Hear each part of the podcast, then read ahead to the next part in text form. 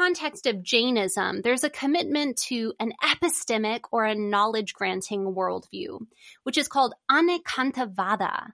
And essentially, this translates to something like multifacetedness or many sidedness. The idea that no particular perspective or knowledge system is complete. It's impossible, in other words, for any person or tradition to get it all right, to map it all perfectly. So the Jain epistemologist and practitioner is instead committed to the idea that we need to learn how to cultivate an understanding of as many perspectives as possible. That is, I learn a bit about Buddhism, as much as I can, in fact, about Buddhism. I learn a lot about science. I learn a lot about indigenous philosophy. I learn a lot about iterate that across as many perspectives as you can imagine. So anekantavada, many-sidedness, when we become more sophisticated philosophers, people, and epistemologists, we learn more about many different worldviews and we patch them together into one overarching framework that is significantly more complete than any would be on its own. Greetings and thank you, Future Fossils, for your immense patience with this episode the last month has been such a crucible of two sick kids that I can't even, yeah, just thank you. But here we are, and I hope that you agree that this episode is worth the wait. I was originally going to release this as two, but it just felt right to drop a monster on you. Uh, I guess it's Halloween appropriate at this point.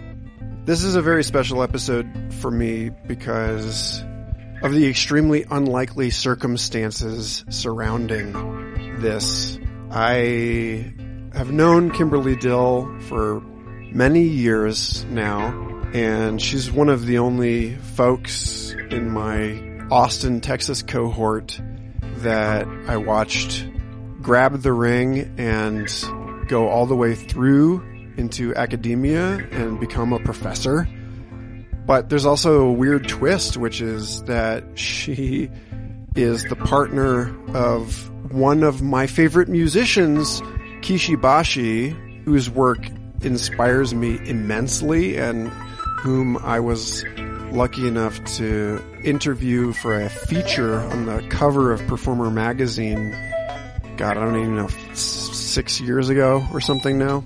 And in that interview, actually, Kaoru said he felt that with the lowering barrier to entry for musical creation, that eventually the great cycle would turn back around to an appreciation of physical praxis and the actual sensory motor work of playing instruments rather than just allowing a brain helmet to read your thoughts and transfer it into music, which, let's be clear, is a super exciting development I've been tracking for a while now. But yeah, finding out that the two of them had gotten together felt very good because I think you will note in this episode that as with many other episodes of Future Fossils, we spend a considerable amount of time exploring the cross currents and interweaving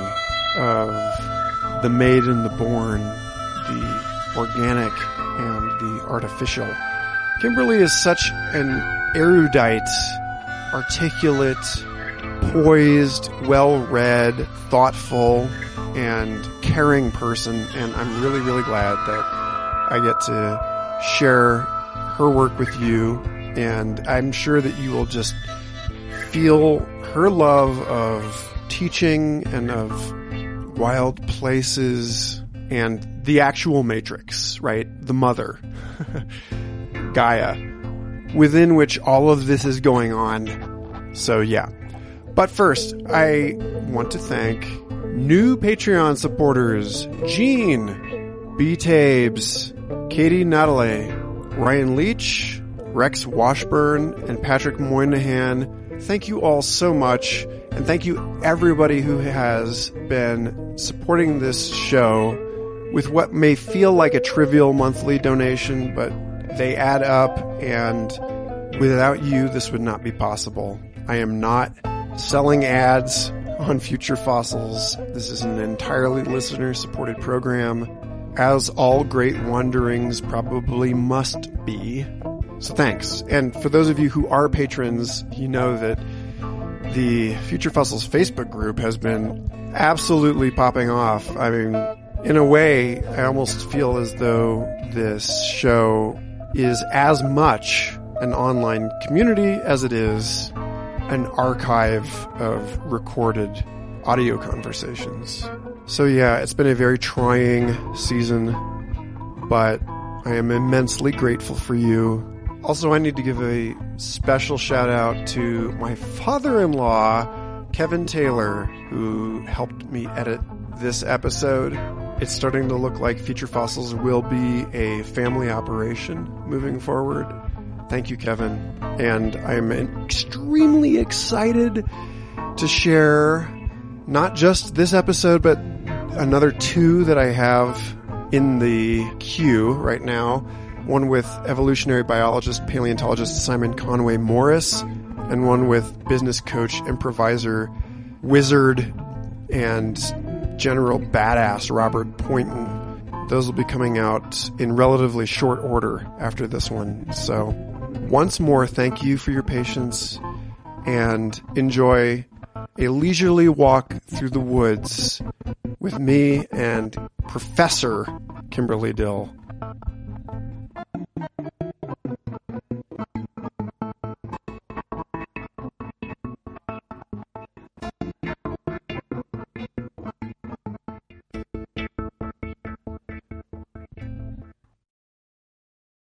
A casual conversation between people who have known each other for a long time, but are making a commitment not to play insider baseball and yeah. lose all of the people who are entrusting us with their attention.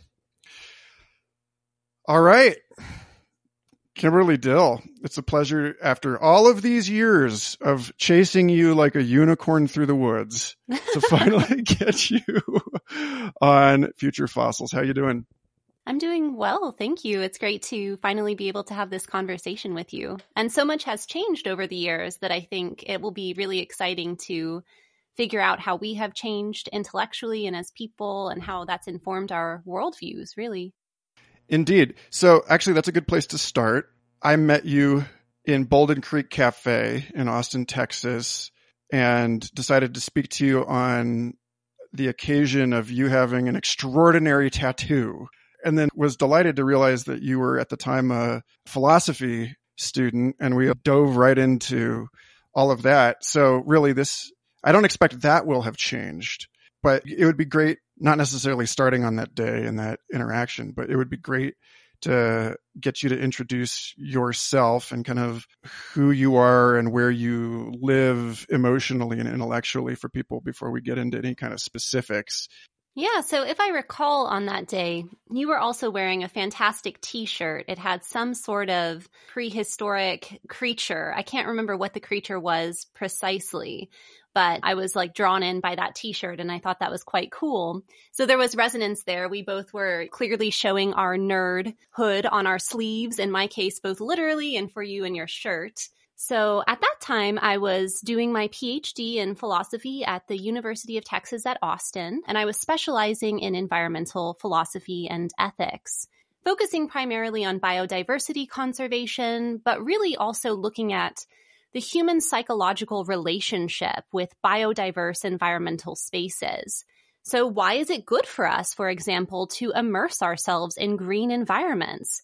What does it mean to be connected to the land? And how can answering these questions really inform how we ought to relate to, say, conservation efforts more generally?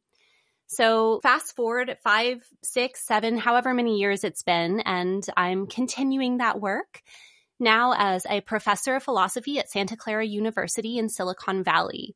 So my interests really haven't changed, honestly, all that much since that time, although, of course, whenever you dive into any sort of field, your understanding of the subtleties really deepens.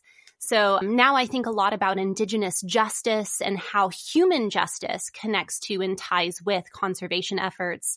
I also think a lot about the philosophy of technology. So for example, in a world of simulations, what reason do we have to go hiking? That kind of thing. So all of these questions are fresh in my mind, but they're definitely related to that original project.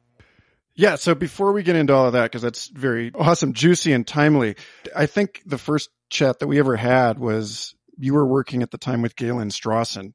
And for folks who don't know, I don't expect them to know because I don't think I've actually ever brought him up on the show.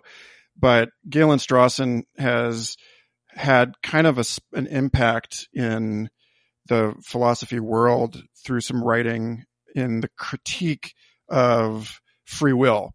And as I recall, our early conversations kind of focused less on the environmental philosophy and more on the discourse around non-dual philosophy and around the esoteric and contemplative because I think around that same time I was writing for a blog called Globalish where I was writing a lot about non-dual philosophy. So I would love to start actually maybe we'll start there and then circle back around later. But I'd love to start in understanding how those things are related for you and how this rather long-standing argument about the nature and reality of free will has figured into this kind of more concerted and long-standing interest in all of the other things that you just mentioned. Yeah, so we must have met even earlier than I'm recalling because you're right. At the time, basically a PhD typically takes six years minimum, um, in philosophy at least. I don't know about other fields, but the first three years of my PhD, I spent studying the philosophy of mind and perception, pretty strictly speaking. So I hadn't gotten into environmental ethics yet. So that means we met around 2014 or something like that. So a few years earlier than I remember. And at the time, I was working with Galen Strawson, as you mentioned, who is very much a proponent of a theory called panpsychism, which is a sort of idea that states in order to solve the problem of consciousness, that is, how does this fancy stuff, consciousness, arise from really basic material stuff like, you know, atoms and quarks and chemicals and biological processes? That's been a mystery in neuroscience and philosophy for a long time since we started thinking about this stuff. And so a panpsychist like Galen Strawson just says, hey, let's get rid of the distinction between matter and mind. Instead, let's envision that mind is imbued or fundamental to matter in general. That's not to say that rocks or quarks are conscious in a way that you and I are conscious, but they have the basic building blocks of consciousness interwoven into them in a sort of fundamental way. So that's panpsychism. Consciousness is in everything in the universe. Pan just means all. So it's in all things. And so naturally, if you're a panpsychist, you're going to dissolve any debates that are centered around a commitment to dualism as between the difference between mind and matter. So if you take that seriously, questions about free will start to kind of evanesce to a certain extent. Because the notion of free will itself arises from a presupposition that there's something unique about human beings. Maybe that's our capacity to be rational, as Plato thought. Maybe it's us having souls, as Rene Descartes thought. But all of those understandings of what makes us different from, say, the natural world, from material processes, presupposes that dualism that we're calling into question right now. So if we backtrack and we're a panpsychist, we think there's one kind of fundamental stuff in the universe. Matter and mind are one. Well, now questions of free will are a little irrelevant because we are but one expression of the natural world. And so when we start to frame it in this way, you can see how my interest in the philosophy of mind naturally led me to an interest in environmental ethics because I became really interested in this theory of mind called the extended or the embodied mind. The notion that the mind is extended throughout the body into, say, the gut, but also into the environment in which one finds oneself situated. And that environment can be comprised of lots of stuff. Obviously, natural phenomenon like trees and grass and birds, etc., but also the people in our lives, the relationships that we find ourselves embedded in that create who we are. So that notion of panpsychism ultimately led me to thinking more about the more than human world, as the philosopher David Abrams calls it. I just want to dig a little bit more into just to, as a clarifier because I feel like this is going to come in handy in a few moments where I want to take this conversation. But the issue you say of like the way that panpsychism and non-duality kind of obsolete these arguments about free will and determinism. I've been very lucky in the last few weeks to have an ongoing kind of correspondence with a popular science fiction writer who will remain unnamed because their affiliation with the Santa Fe Institute has not yet been announced. But this is somebody who's written really compelling stuff, speculative fictions in which they have created scenarios that question the nature of, of free will and consider the psychological impacts. But when I started talking with him about the way that his work has come up in other conversations about the possibility of retrocausality and superdeterminism in physics, you know, this notion that the flow of causation is not simply from the past into a future that is indeterminate it made him very uncomfortable. And so like this has been on my mind recently because I've been trying to articulate to this person I hold in great respect and was kind of like shocked to find was not like willing to go there in spite of what it seemed like from his work that there doesn't have to be a conflict between these partial perspectives that you know there's a way to think of free will as something like computational undecidability. This is the way a lot of the physicists I talk to think about it. That for all ethical purposes, and I'm curious, you know, how you, how you sit with all of this. For all ethical purposes, we can go ahead and treat it as though it exists. And in some sense, it does, but that it's also equally kind of true that showing how free will emerges as a sort of artifact or byproduct of certain methodological approaches to the world does not hand the trophy over to determinism either. That you get empiricism tracking these cause and effect relationships in a, a, really robust way up to the point where you get stuff like quantum physics where there seems to be something fundamentally random about reality and physicists start talking about particles making choices. But then if you go the other way into a, an esoteric or contemplative or phenomenological method and you pursue the subjective experience of choice, then eventually you run up into the other thing, which is that you find that you don't have agency over everything in your experience. And so it, there's like a, a kind of a Mobius band that seems to require a non-binary logic in which these paradoxes are resolved the way that Penn State English professor Richard Doyle talks about them as resolved in a higher order logical framing. And so I guess why I bring all of this stuff up is because you've got this paper three criteria for environmental authenticity, a response to the simulation problem.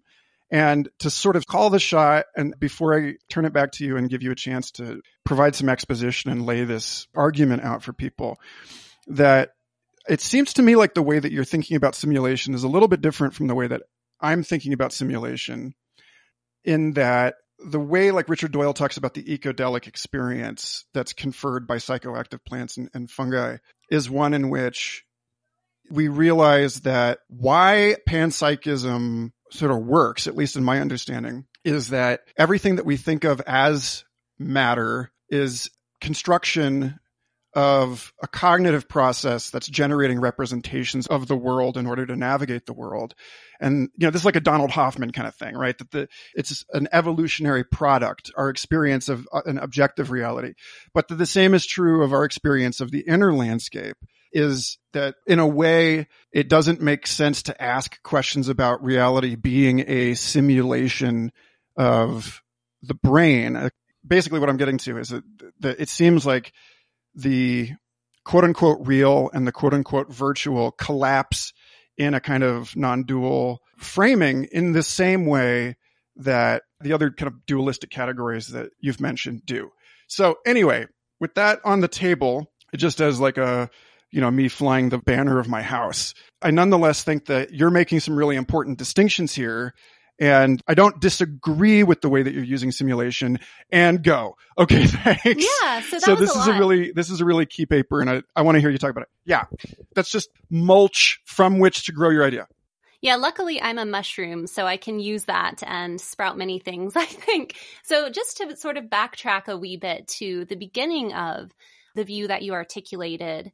So essentially saying there doesn't have to be a key distinction between determinism, the idea that every causal process in the universe is like a set of dominoes. It's a cause and effect that only has one direction, both in time and in space, and we are slaves to it, for lack of a better term. So that's one view versus uh, free will, the notion that humans have ultimate agency over our actions and our decisions and the way that we co-create our experience with the cosmos. Maybe those are not as actually as at odds as they seem. So in philosophy, there's a view for that, right? It's called compatibilism. The notion that really at the end of the day, there are some deterministic processes that are at work but as you said, they're probabilistic, right? They don't give us just one set of outcomes that will inevitably come to pass. Instead, there's this kind of quantumy stuff going on such that there are a few possible realities that could collapse. And depending upon how we interact with our world, we'll choose or not choose one over the other. However, we're not as free as we seem by the same token because as I said earlier, all of the sort of material processes that feed into who I am, Kimberly Dill, the sentient being, are most of them out of my control. We think about the fact that I'm born to a particular set of parents that I did not choose. I have a particular genetic inheritance that determines, at least to some extent, my psychology and the place I grew up, San Antonio, Texas, all of the individuals whom I interacted with inevitably shaped my interests, the experiences that I was exposed to as a child. And of course, if we iterate those kinds of processes over the course of a lifetime, we see that most of that which comprises me is not actually within my control at all. It's environmental, it's experiential. So that's compatibilism, that both of those things can be simultaneously true. So when we think about the possibility of simulations and we utilize that framework of, let's just call it non-dualism, this idea that sometimes things that seem in contrast are actually not that opposed at all. I agree with you. The virtual world is not in any sense separate from the natural world. It's really an extension, a growth, a fruit, an expression of human creativity, which is by itself natural. And of course, our creativity because it's partially deterministic, has been the causal product of an evolutionary history that extends far beyond us. In other words, to put it more simply, computer programs, simulations, and the internet are naturally selected for as tools because they work in an environmental landscape that we have to learn to navigate as apes, as Homo sapiens. So all of that can be true. So what I'm basically saying in this paper about simulations in terms of warning us about becoming too immersed in them, so to speak, is the following.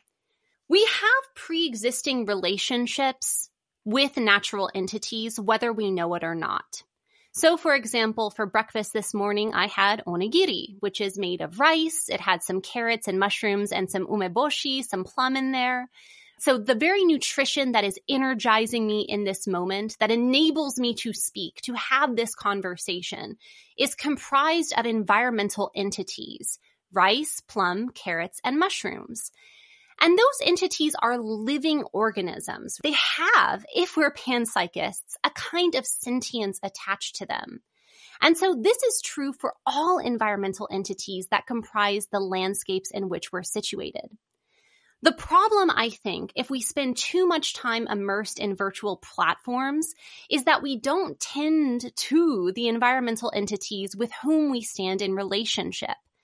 That is, we owe them something because our very existence is causally dependent on them feeding us in a very, very literal sense. And that can be in terms of our nutrition.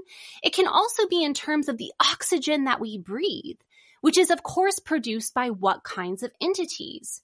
For the most part, plants, algae and forest species more specifically.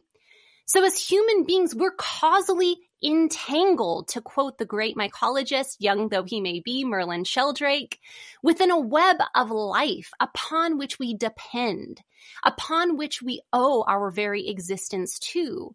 And so as an environmental philosopher, I take that step a step further by then claiming that we have moral or ethical obligations to care for those entities that give us life. That is, we take this principle of interdependence, of panpsychism, the notion that all these species have a degree of sentience, and we say, we reciprocally owe them something in return. Of course, this is not just my theory, and this is why earlier in our conversation I said all of my work in environmental ethics eventually led me to say indigenous justice because many Native American and First Nations peoples have been articulating this set of views for a very, very long time. These are part and parcel of what um, my PhD advisor, Kyle Powys Whyte, who is an Anishinaabe philosopher and scholar, call traditional ecological knowledge systems. Knowledge systems that are practical insofar as they help people survive in environments, but they're also philosophical because they commit us to a form of panpsychism, a form of relatedness, of relationship, of moral duty and obligation.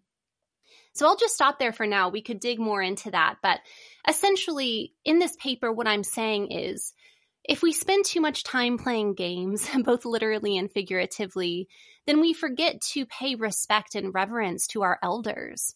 And I conceive of those elders not just as humans who are older than us, but as the more than human entities and environments like mushrooms and trees who gave life to the very possibility of our existence in the evolutionary chain of being. They are our grandfathers and grandmothers in a very literal sense, and we owe them something. We owe them what I call reverence. Yes, thank you. I just want to unpack this paper a little more give you an opportunity to say, okay, so you've got the three criteria for environmental authenticity. And you talk about, again, this is like straight out of the abstract, that authenticity plays an important psychological, cultural, personal, and epistemic role in the lives of human agents. So, you know, when I read through your arguments here about basically the psychic, emotional, aesthetic, talk about the transformative power of the authentic nature. Something to me seems missing that came up actually in what you just said, which is a bit more pragmatic and has to do with the way that simulated environments in, say, a video game are not actually providing the biodiversity upon which we depend as organic creatures. And so that's a kind of a different thing. You know, because I mean, there are a lot of people, you know, just so you know where I'm, where my head is going with this. I've been having a lot of really interesting conversations in the Future Fossils Facebook group lately about these arguments about what constitutes art due to the explosion of interest in AI assisted visualization software, right? Like the, you know, Midjourney and DALL-E and Craiyon and, and these other things that take text and render images or video. And there's one person in the group in particular who says that there is a difference of kind, like a, a really fundamental and important difference between the kind of randomness and mistake that enters the creative process of an artist using more, what are at least at this time in history, more familiar tools. And the way that randomness enters the creative process when you prompt a machine to generate an image. And for me, I don't see a meaningful difference between those things because I've been exploring the idea of these tools as a kind of divinatory instrument, as a way to kind of like, you know, I've been using a, an Android app tarot card deck now for years and years, like since I met you, Galaxy Tarot. And the randomness in, or, you know, my buddy Ramin Nazer just published his own Oracle card deck app. That's really cool. And the, the way that random number generation, you know, allows you to in, shuffle the deck and pick a card out doesn't seem to me to be substantially different, whether you're using an app or whether you are using an actual stack of, of paper cards. And you know, this gets into questions like the, the, the stuff that my buddies who host Weird Studies podcast have talked about in terms of regarding the I Ching as a kind of analog computer that nonetheless does digital kinds of computations. So anyway, all that being said, that stands off to one side of all of the other ways that you have argued here that there is a meaningful difference between the simulation and the authentic article, the genuine article. And it's not purely, at least as I'm understanding you here, that one of them exists in a digital substrate and the other one does not. And so, yeah, I just, I would, I, I mean, again, like I've, I'm just like rolling a ball of ideas together and kicking it over to you. Again, luckily I'm a mushroom. And and you know, so just as a sort of personal anecdote that maybe will help people to make sense of where I'm coming from to a certain degree. You know, I love trees and I have struggled my life for the duration of my life. I probably will with um, some form of depression from time to time. And I found that immersion in especially biodiverse landscapes that are forested are extremely healing for me. Of course, there is just so much data in environmental psychology that explicates or tells us why that is the case. There is, in fact, a what I call transformative power to biodiverse spaces for the human psyche and body. So much literature has been written in this vein. We could also talk about that later. But all of the work that I write is essentially motivated by that sense of reciprocity, wanting to give back to these biodiverse landscapes that have saved me on a quite literal level. And so that's the human perspective with which I approach all of my work. And so I started to contemplate why is it the case that I don't achieve the same degree of restoration when I play video games, for example? I love video games. I used to be, I would say, a video game addict. I was very into World of Warcraft back in the day.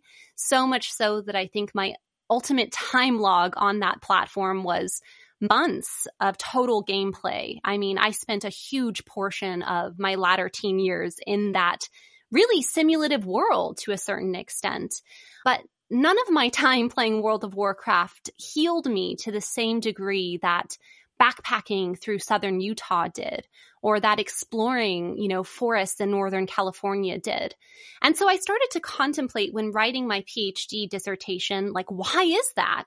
Both of them are interesting, immersive, and exciting experiences. So, what is it about this one set of experiences that is embodied and three dimensional that is just proving so much better for me in terms of my what I call psychophysiological health? My psychological well being, and my bodily well being, my somatic experience. And so, you know, I think that this paper is actually to kind of contradict something you said earlier with no malice at all, of course. We're philosophers, we love to disagree. Bring it on. I think it's a highly practical piece because I'm kind of diagnosing what I think are the features of, say, a forested landscape that enable them to be so healing for the human psyche and body. And so the first criterion that I articulate is called historical origins. So an authentic forest as compared to a virtual forest has authentic historical origins in the following sense.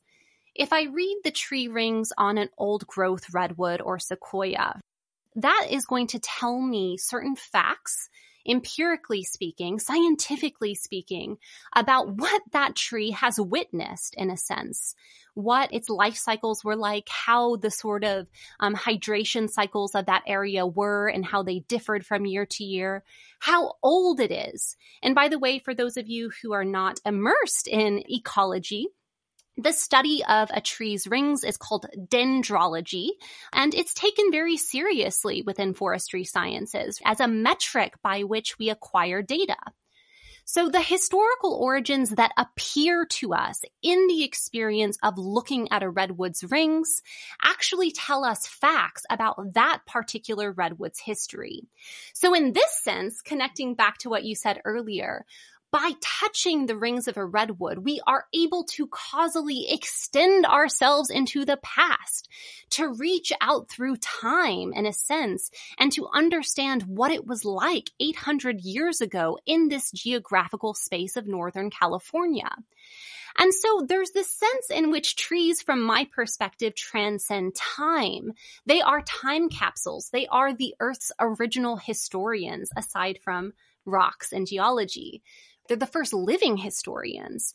And so there's something about that that I think we ought to acknowledge as important to the scientific method and as partially explaining why being in the presence of a giant sequoia that's, say, a thousand years old is so compelling to us experientially, phenomenologically.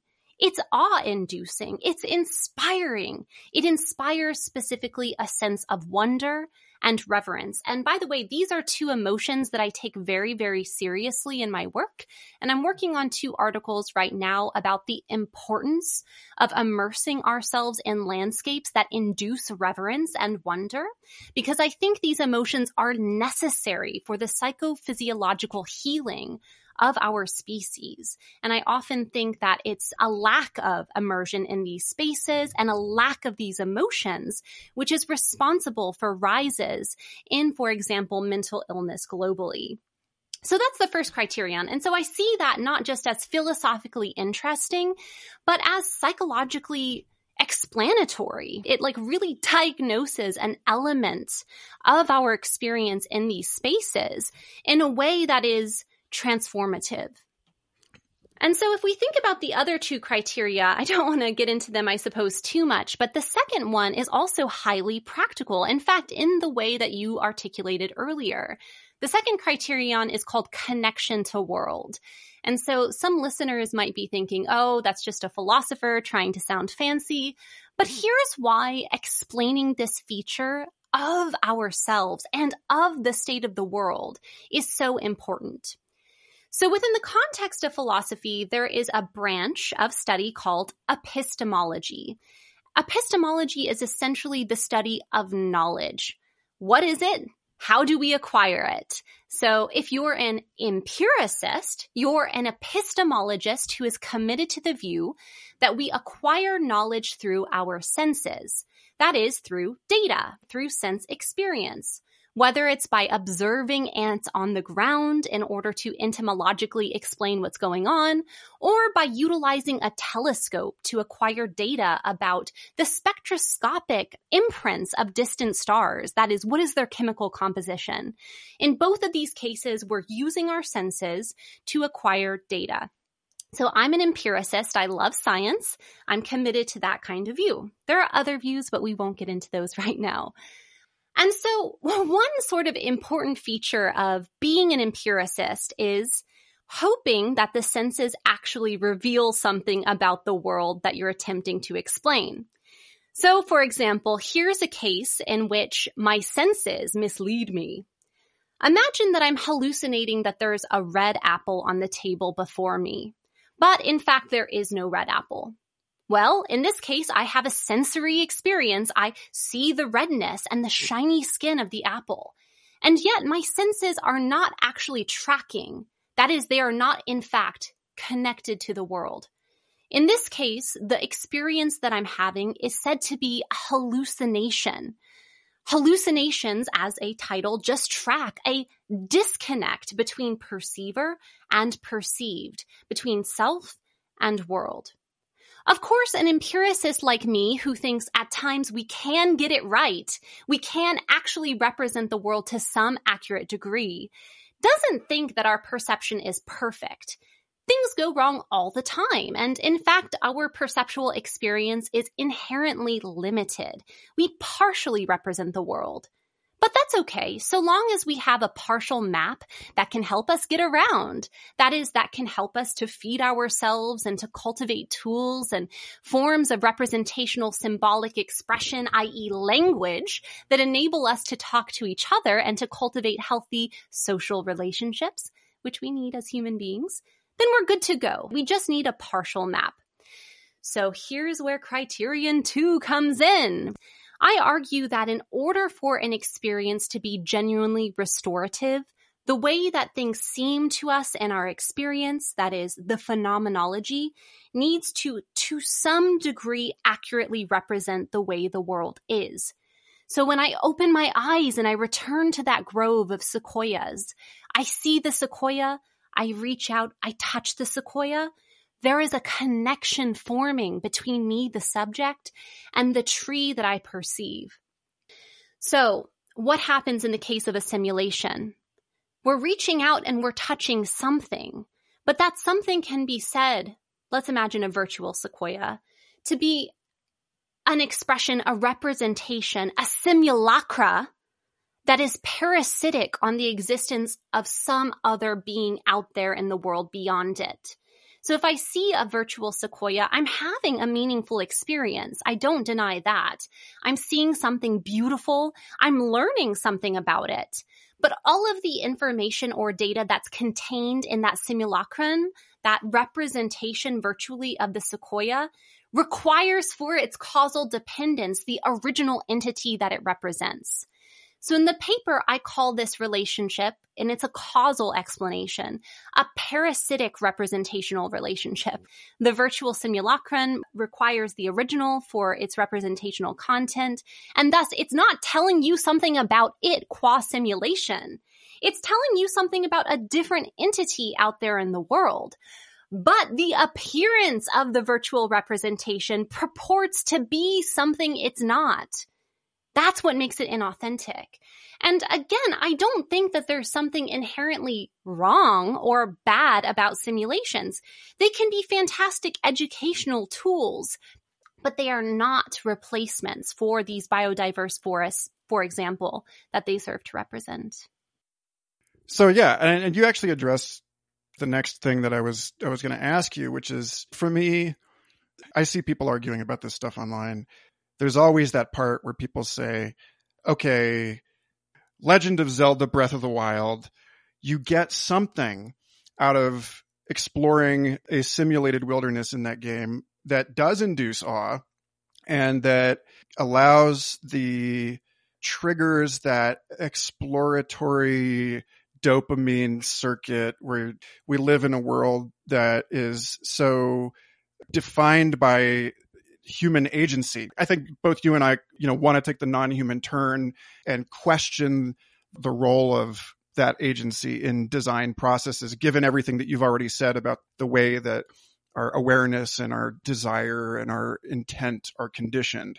But nonetheless, people say, oh, you know, I'm whatever difference there is between this stuff. And these people are tend to be people that have have lived through a rapid evolution from like Super Mario Brothers on the NES to nearly photorealistic games in which, you know, we have jumped people I see people asking whether the uncanny valley even exists anymore. We're getting close, but to what you just said, that simulacrum does depend parasitically on this other thing. However, there's kind of like two pieces here that I want to ask you to unpack a little more. One is not to say that anything that you just said wasn't pragmatic, but like it is precisely the parasitism on real biodiversity by the technological surround, you know, all of this, the energy manufacture and the server farms, etc., that form a kind of a set of largely invisible externalities that are like intentionally hidden from view in the way that modern civilization hides death and decay and all of these other processes of the living world and sort of irreducible realities of the biosphere. And so the problem with all of that, as I see it, is that so do modern humans depend on this enormous and occluded infrastructure. I remember talking with Geoffrey West, SFI physicist, who made the point that if you look at metabolic, the slope of body mass to metabolic rate in all mammals, that everything falls on this really nice line except human beings because we are now so dependent on our technological infrastructure that we're utilizing something like 35 times the expected caloric input per unit mass of any other mammal of our same size. That we're basically like your average modern human is something more like a virus that cannot reproduce without the genetic replication machinery of a host cell. And so there's a sense in which I feel like the people having this conversation are in some way, again, this points to your interest in extended cognition and the way that cyberneticist Gregory Bateson talked about mind at large and the mind extending through the cane of a blind person and, and so on. That if you take the turn you and I are both willing to make, that the person is in this web of interdependent co-arising, that what we actually are is not necessarily obviously, but also very profoundly different from what a person was a thousand years ago. When Christian Schwagerl wrote his book on the Anthropocene, you know, one of the things he talks about, and this kind of gives us a ladder into your other paper on dark skies and questions of wildness and so on, that wild spaces in the Anthropocene basically exist through the the decision to keep them wild that nothing is untouched and yet just like a last thought to stack on this there was in a similar kind of way never a truly wild biosphere because even you know if you think about like you know gaia theory even the atmosphere and soil and and all of these things that we take for granted as wild emerged out of the processes of living organisms to construct a stable environment for themselves. And so the atmosphere is an artifact. And so I don't know, I'm not trying to contradict you in any way, but what I was getting at earlier was that there are certain subtle things like petrichor, like the smell of the earth after rain that gets complicated when you realize that, for instance, artificial sweeteners nonetheless trigger in the brain a response that stimulates the pancreas's production of insulin. And so the fact that it's aspartame or whatever on some level does not matter because you can still become pre-diabetic drinking diet soda. And yet there are other ways that simulated things like you might be able to reproduce the smell of soil after rain you can certainly reproduce the parkland is a great example of this that it's it's doing something for us aesthetically even though we know it's a fabrication that's like you know some kind of effort to recreate the aesthetic of the wild spaces in which we evolved. But yeah, so I don't know. I guess what I'm saying is I feel ambivalent about this stuff and that there are to me what really seems to matter again about everything that you're saying is less whether we can point to a dependence on this invisible substrate upon which whatever agent it is that or you know whatever whatever phenomenon it is we're engaging depends and more on whether or not the simulation is even capable of doing for us all of the things that the original is capable of doing. I, I think that's a good place to stop for now, at least, if you bookmark what you were going to say, because I feel as though that distinction is contingent upon an instrumentalization. What can the natural world do for us? What does the natural world do for us? Can a simulation do the same thing for us and to what degree? In both of those cases, the characterization is one of asking, what do I get from these biodiverse spaces? What can I get from a simulation? And so, again, in philosophy, that's called an instrumentalization. How can I turn this in an, into an instrument to meet my needs? But I guess I fundamentally reject, as an ethicist, an instrumental environmental ethic. Instead, I'm committed to what's called relationalism.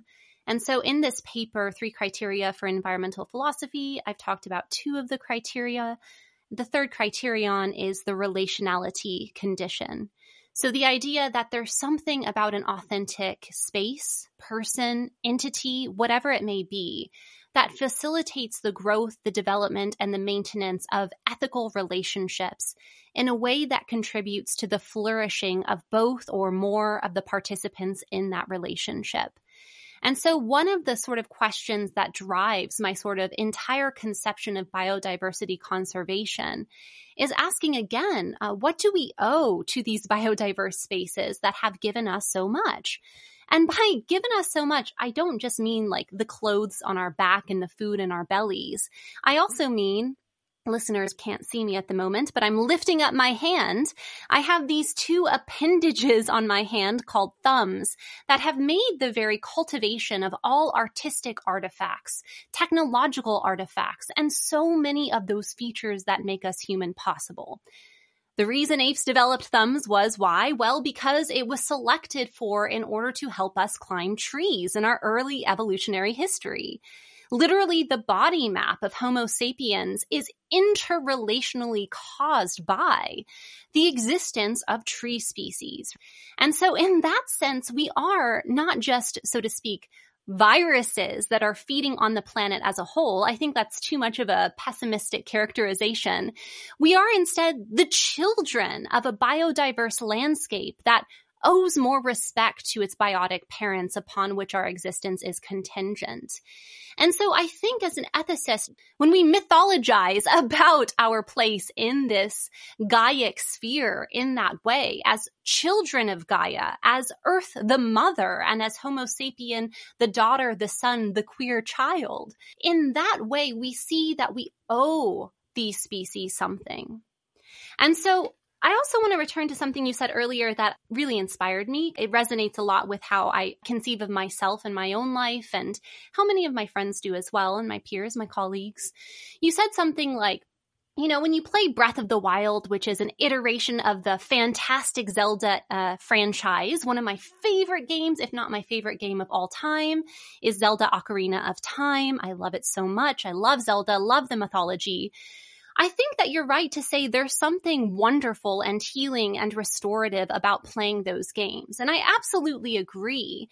I think in general, whenever we create mythos or stories about humans and our place in the cosmos through the fictional narratives that we tell ourselves and each other, we do something that I like to call in my work re-enchanting the world. That is, we imbue the landscape with a sense of relationality, with a sense of meaning and purpose and aliveness. But for me, that plays a very particular purpose in human life. More specifically, it should be a tool from my perspective by which we learn to relate more effectively to those environmental entities and people with whom we already stand in relationship. So, for example, when I play Zelda, it should inspire me, from my perspective, to go out into a forested ecosystem and to relate to it like I might relate to Kokiri Forest. That is, I start to see the forest as enchanted, as comprised of living sentient organisms that are more than merely human. That motivates me to do a few things. To learn about them so there's an epistemic motivation to gain knowledge about what trees are like and how they grow and how they're related to mycological mycorrhizal systems etc etc it also, I think, should motivate me to act in ways to conserve it. Because now I see that all of that sentience is imbued with value. That is, it's worth conserving in itself not just because of what it does for me, but in itself, it has a value. And so when we start to reframe our relationship to the natural world in this way, we don't have to draw that dualism between humans and the more than human world. We don't have to see ourselves as parasites because honestly, for a human, parasitism is a choice, right? We also have a lot of very regulative, anthropogenic, or human practices, which contribute to the rewilding of the more than human world. So in that article, In Defense of Wild Night, I actually redefine wildness, not as a lack of human or anthropogenic presence or influence, but as a lack of toxic anthropogenic influence. Any anthropogenic influences that are regulative, like indigenous fire ecology, actually contribute to the wildness of a space. So wild is not equivalent to chaos on my view. Wild tracks a complex, diverse ecosystem that's comprised of many different organisms with many different forms of sentience that are flourishing in equal measure and to an equal degree. When we have a species that's present in a space that is doing too much, that's taking too much, we say that space has an invasive species, which is just to say it's no longer playing a role in the flourishing of the ecosystem as a whole. So I guess, yeah, maybe we just have some, some different background views. Not at all. Actually, I'm glad that you, first of all, identified that the argument I was making was an instrumental argument. But I also want to say that I agree with you very deeply. There's a limit to which an instrumental value actually gets us somewhere. When I had Sophia Rokhlin on the show, I think it was back in like episode 56, she and I were talking about how the idea of ecosystem services, which is another thing that Schwagerl brings up in, in the Anthropocene, is like this question of how it is that we might deploy the way that the civilizational economy thinks about value to conservation efforts that the problem is that no model of the world is ever a complete representation. And so whatever value we might assign to a hectare of Congolese rainforest one of her points was there was always going to be on some level invisible labor performed by that rainforest because our understanding of it is constantly evolving and, and, and changing and in certain ways anyway becoming more complete. But you can't ever get to a, a complete one to one map. Also, you know, I brought this up in the com- first conversation I had with Kevin Kelly on the show, who was advocating for a kind of uh, mixed reality future in which there is a simulated correlate to everything in the in the physical world and i was like well you know you can't do that and one of the reasons you can't do that is because the maps ultimately change our behavior and thus change the physical world that they're attempting to represent so there's like a number of different ways in which models and other representations are inadequate and it gets scary for me when we talk about, I hope to get Gregory Landua on the show at some point soon. I've been flirting with him for a while about this. He's, he's the head of this Web3 company that's trying to find ways to incent conservation activity through a decentralized autonomous organization on, on the blockchain. And this, maybe it's just my ignorance of his project, but it worries me because as soon as you make something visible to the market, and I'm curious to hear you talk a little bit about this before we really get into the dark sky stuff, although it's relevant, then suddenly you're like trading futures in it and financializing something like there are completely valid complaints about the way that, for instance, domestic familial quote unquote labor, you know, the work of raising children is not respected. It's not compensated in the way that is fair relative to the sacrifices that people have to make in order to do it. But on the other end, I can't imagine a pleasant future in which the invisible labor of parenting is made visible to a market that wants to trade and like we lose something important. So that, I guess that gets of back to your comments on the difference between an authentic and a simulated thing is that as soon as we're trading something, we're not actually seeing that forest anymore. We're seeing a financialized low fidelity simulation of it.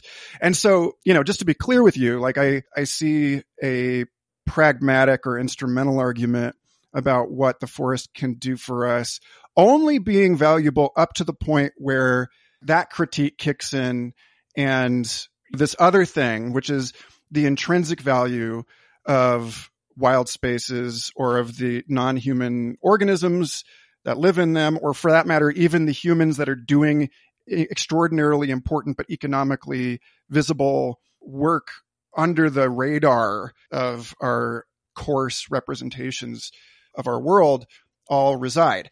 And I'm so glad that you brought up the Aboriginal fire ecology stuff. My friend Stefani Crabtree worked on this stuff like Queensland.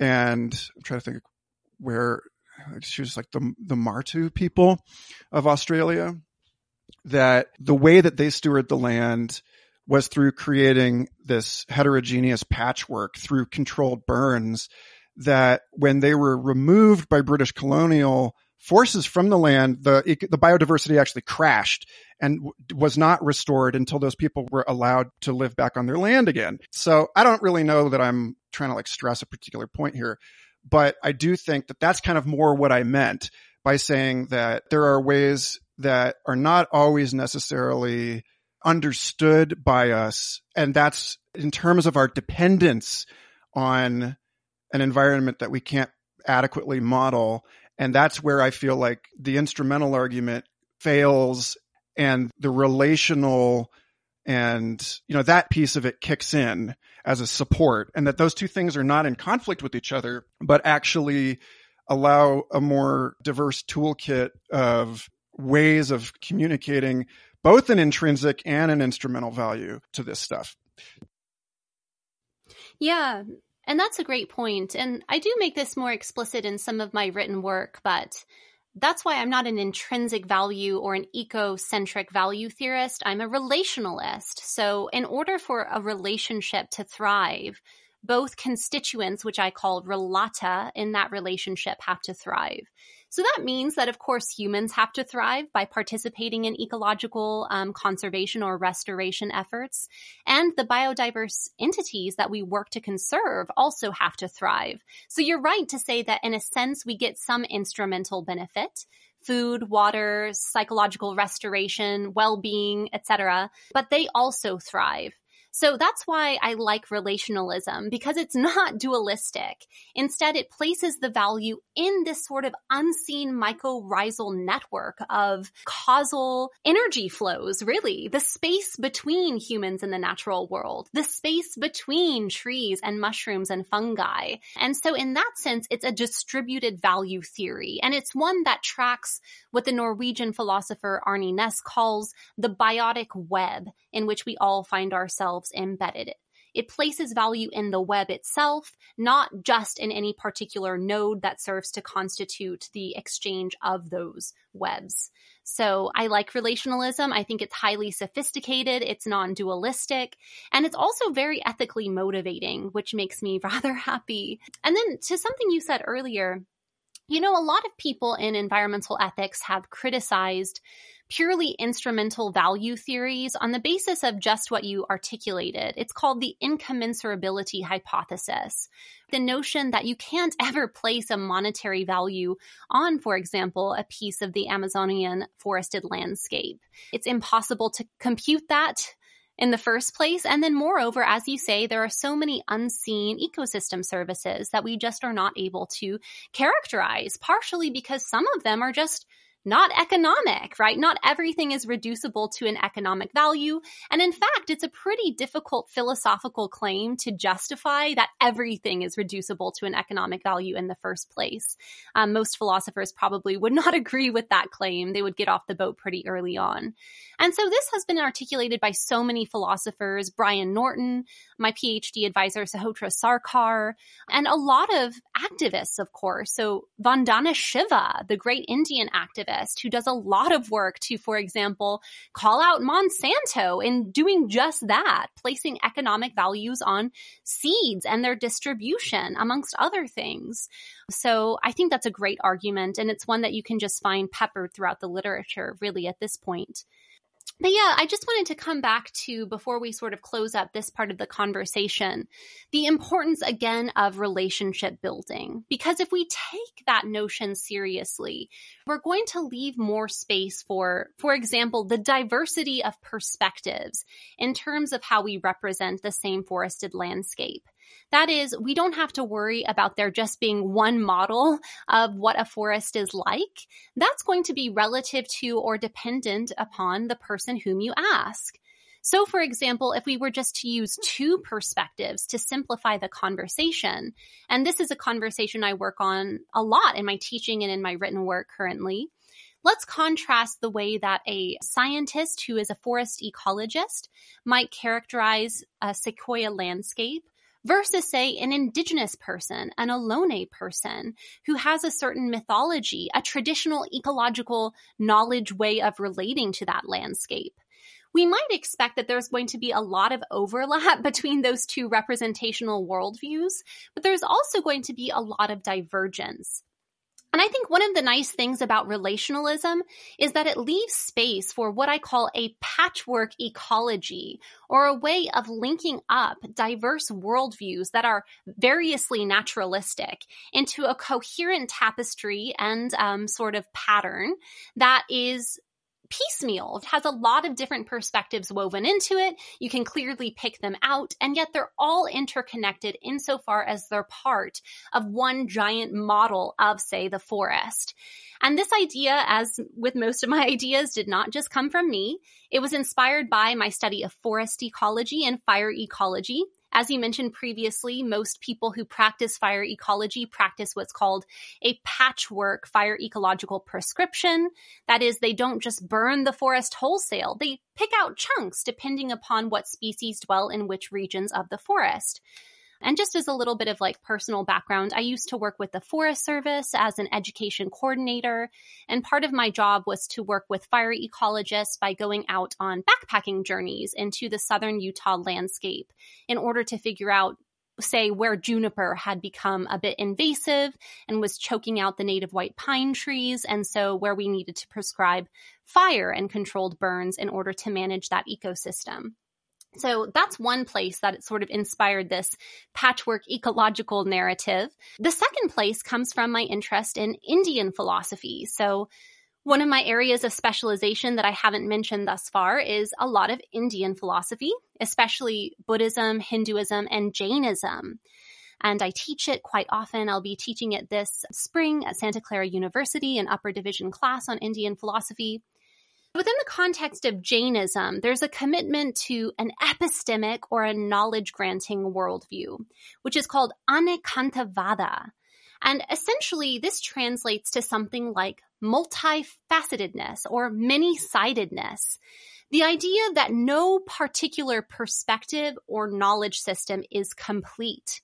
It's impossible, in other words, for any person or tradition to get it all right, to map it all perfectly. So the Jain epistemologist and practitioner is instead committed to the idea that we need to learn how to cultivate an understanding of as many perspectives as possible. That is, I learn a bit about Buddhism, as much as I can, in fact, about Buddhism. I learn a lot about science. I learn a lot about indigenous philosophy. I learn a lot about iterate that across as many perspectives as you can imagine.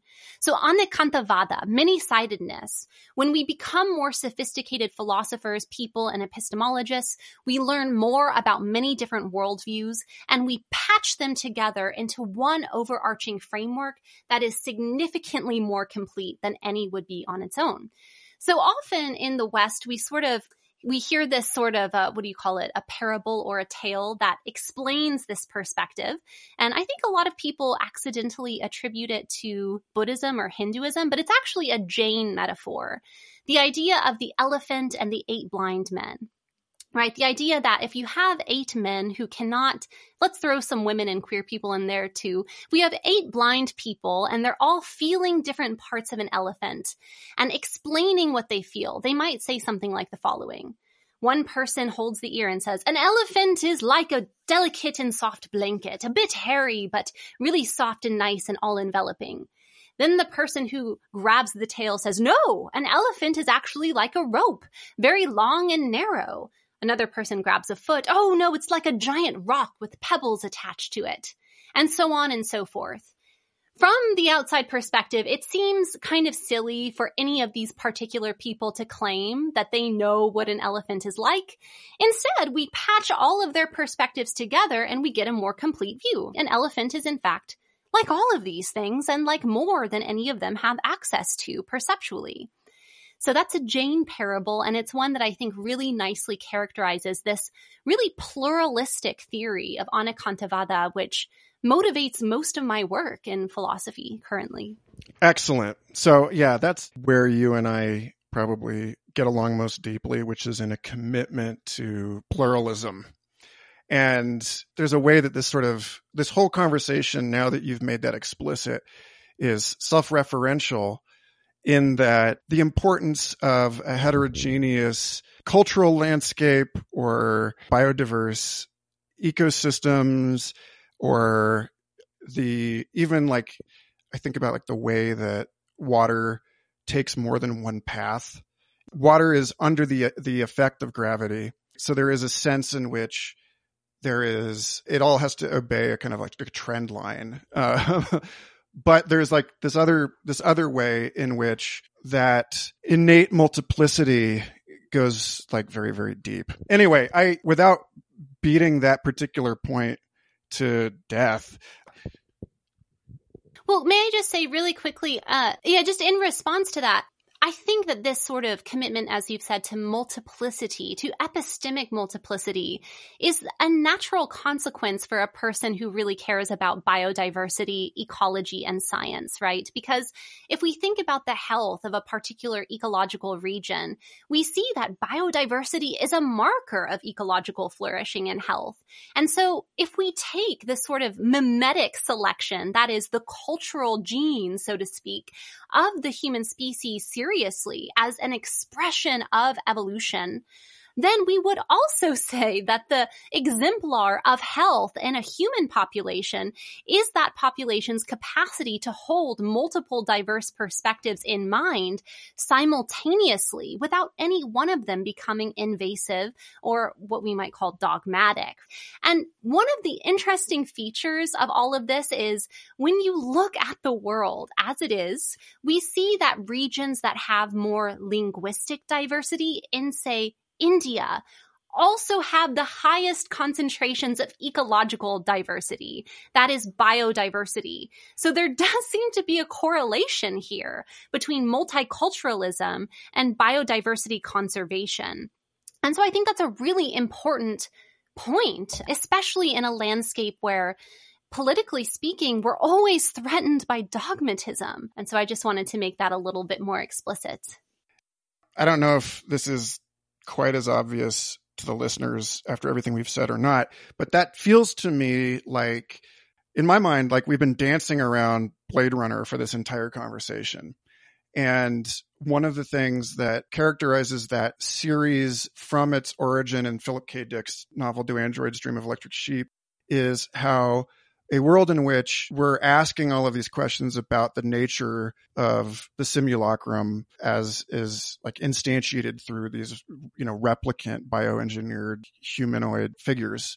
Exists meaningfully in a, a human future that has utterly destroyed the biosphere and now it depends entirely, although kind of somewhat counterfactually, on a substrate of purely technological subsistence. And so one of the things that shows up in both of the Blade Runner films is that humans live in a kind of fallen realm kind of like the the the this is video game nerd reference point but in like in final fantasy 7 how there's all of those people living under the disc in Midgard. It's like they can't see the sky, right?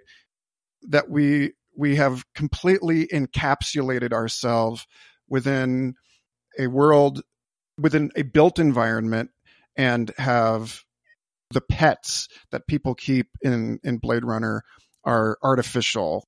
No one can afford an actual owl or snake.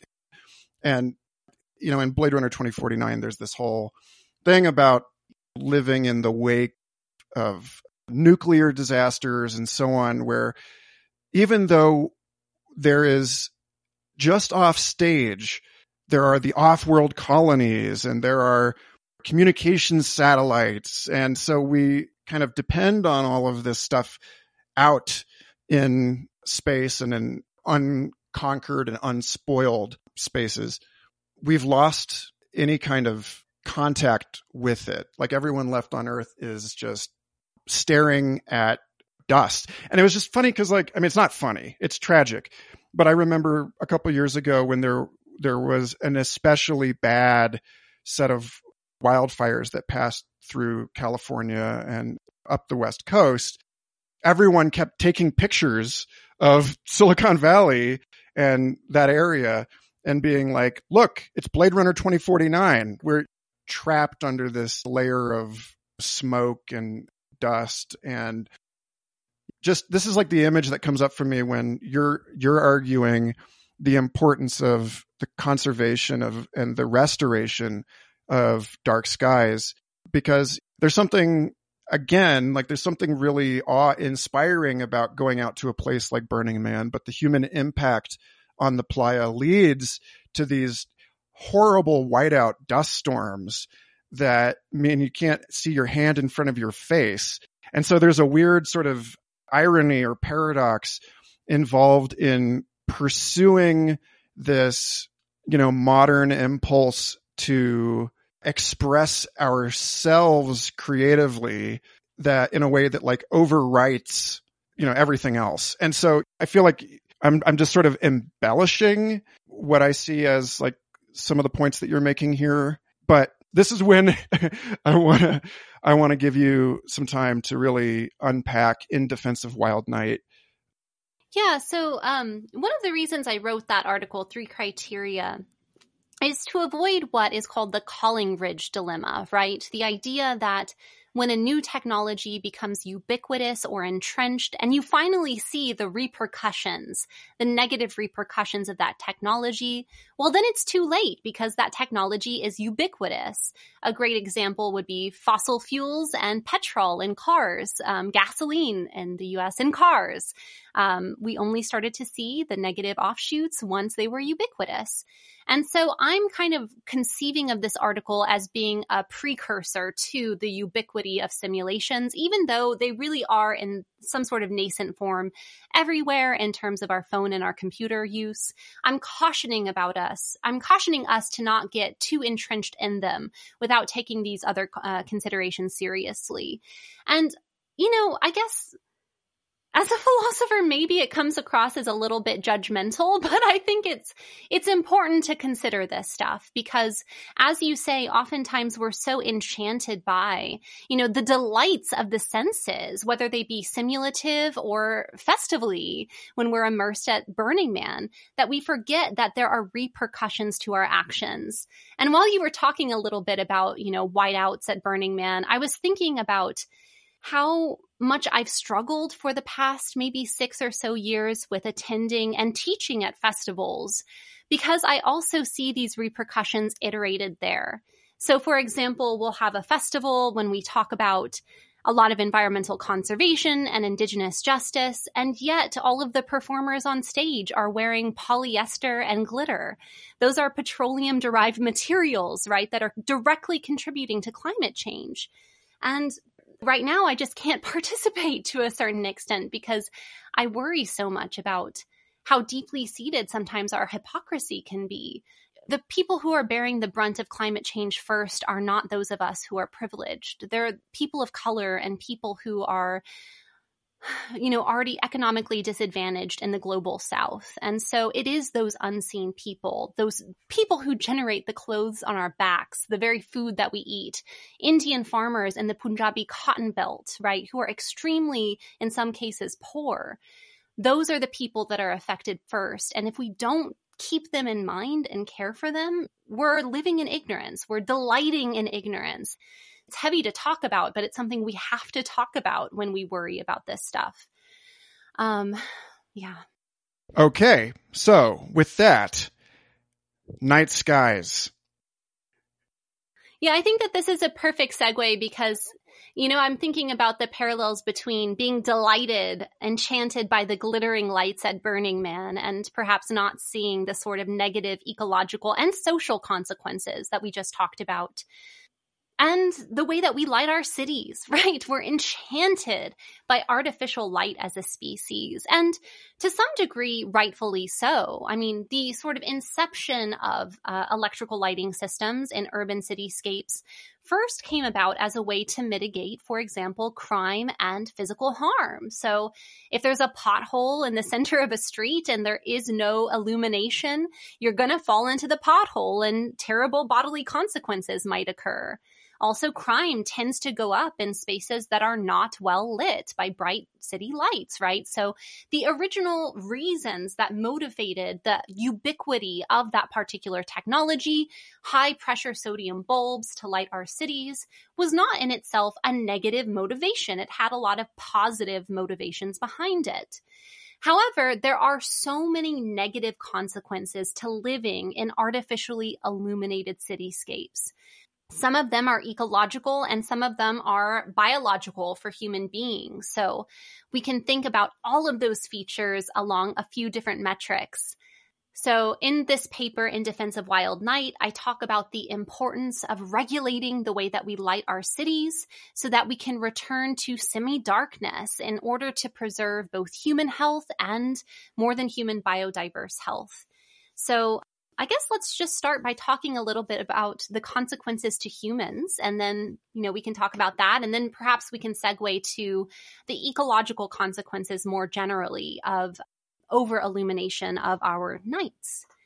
So, one of the primary sort of physiological problems with living in these really illuminated light landscapes is that it interrupts our circadian rhythms. More specifically, high pressure sodium bulbs, which are those super bright lights you see illuminating highways, and LEDs along a blue spectrum. So, like the very bright white lights or fluorescent looking color tones. These tend to have a super detrimental effect on the way that our circadian systems function. And our circadian system is essentially the way that our bodies regulate our sleep and waking cycles. So, historically speaking, a Homo sapien, a human being, would wake up around the crack of dawn. Why is that? Well, because back in the day, you wouldn't have curtains. And so bright sunlight would filter through whatever sort of shelter you found yourself situated in and would wake you up. Likewise, around the point of sunset and darkness, after, for example, sharing stories around a campfire, another form of artificial illumination, humans would go to bed rather early in relationship to what I think most modern humans would consider an early bedtime. So our bodies evolved in order to be awake during the day and to sleep at night. We're a diurnal um, species. That is, we're a daytime species. That's contrasted with a nocturnal species such as bats and foxes and other creatures of that foresty nature. So it's so interesting when we think about the actual physical empirical evidence that shows why this is so bad for us, this artificial illumination. The World Health Organization, otherwise known as the WHO, now characterizes nighttime lighting as a carcinogen because their studies have revealed that night shift workers who are exposed to a lot of artificial high pressure sodium bulbs and LEDs that are blue have extremely high rates of cancer compared to their diurnal working partners, right? The people that play the same role but during the daytime. And it's so statistically anomalous that it's pretty difficult to deny that it has something to do with the way that their circadian rhythms are functioning, right? So that's one of the major health consequences. It interrupts our sleep cycles. We don't get as um, good of rest as we would if we didn't have so much artificial light. But also, it's a carcinogen. It really, really affects night shift workers in a way that is disproportionate. And unfortunately, with the exception of some medical practitioners, many night shift workers tend to be people of color or people people from lower economic brackets. So it has this way of sort of reinforcing economic disparity that is really problematic. It's a health threat, right? So that's one of the sort of empirical ways in which nighttime illumination is worrisome. But there are also some more sort of intangible effects that still really matter to us as human beings. So, for example, being able to aesthetically perceive a starry night sky is, I argue, similar to the way we immerse ourselves in forests. It's transformative in a positive psychophysiological way. That is, when we see starry skyscapes, right, we feel certain emotions like wonder, awe, and reverence that actually play an important psychological role and help to restore us in some senses reduces anxiety, increases feelings of positive well being, and increases feelings of what um, some psychologists have called positive connectedness. And that's a marker of well being more generally. So, did you want to talk about either of those two features before we continue? Either the sort of like basic empirical effects of nighttime lighting on the body or otherwise? Definitely, yes. I have no disagreement with anything you said. How could I? But it strikes me that what's missing in what you've said so far, I would kind of file under what a night sky versus artificial lighting is doing to us and by extension for us. And so again, it strikes me that the arguing for this on the basis of its transformative effects or arguing for it on the basis of its health benefits leaves out this other point that you've stressed earlier in the conversation, which is the relational piece of it. And if we're going to draw an equivalence between an argument for conserving a dark sky and an argument for conserving old growth forests. I'm curious to hear you speak on how you understand what it is that we owe the sky in the same way that you're talking about what it is that we owe trees rather than than making that other kind of argument. Yeah, that's a great point. Yeah, so in a sense because the sky is first of all, it's a heuristic, right? The sky is perspectival. It's relative to a viewer on the planet Earth, the celestial sphere as viewed from the planet Earth, right? So the sky itself is kind of an abstract entity. It's not a genuine object in the world. It's just a way of characterizing how we see the stars that are beyond our solar system, as well as other planetary bodies, our sun, our moon, etc. in this solar system. So the sky is a heuristic. It's a useful way of modeling our perspective of the world. So in that sense, I actually don't think that we have ethical obligations to the sky. However, we do have ethical obligations to each other and to biodiverse entities that require natural darkness in order to flourish. So currently I'm working on an article for a book that's forthcoming on dark sky conservation from a many perspective sort of way of characterizing the conversation. It's hosted by two astronomers who are editing the book, Nick Dunn and Tim Edensor. And they're also lighting engineers.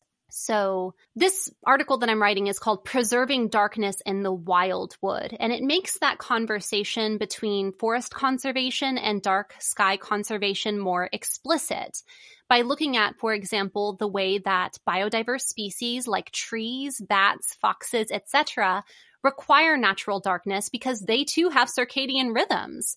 Trees actually have sleep cycles. They're not at all hours energetically working in the same fashion. And bats, of course, as nocturnal species, require natural darkness in which to hunt, navigate, or to pollinate if they're a, a sort of herbivore species, like a fruit bat. So there are many senses in which our our sort of conversations about the preservation of natural darkness are motivated by the same considerations pertaining to biodiversity conservation and social justice that I talked about previously. Also in this conversation, I think we also need to think about the obligations that we have to ourselves. Because when we think about ethics, we often think about ethics as being a solely other focused enterprise. But really, when we kind of shift the conversational landscape to think about self care and healing and psychological and physiological well being, we see that we have duties to treat ourselves well too. And some of those duties to treat ourselves well require immersing ourselves in experiential environments that are going to contribute to a sense of well being. One of those environments is darkness. We need natural darkness in order to thrive, partially because of the affordances to view celestial bodies like the stars, partially because it's psychophysiologically good for us, and partially because darkness as an entity, mythological entity in itself, plays such an important psychological role in the way that we conceive of ourselves and our place in the cosmos.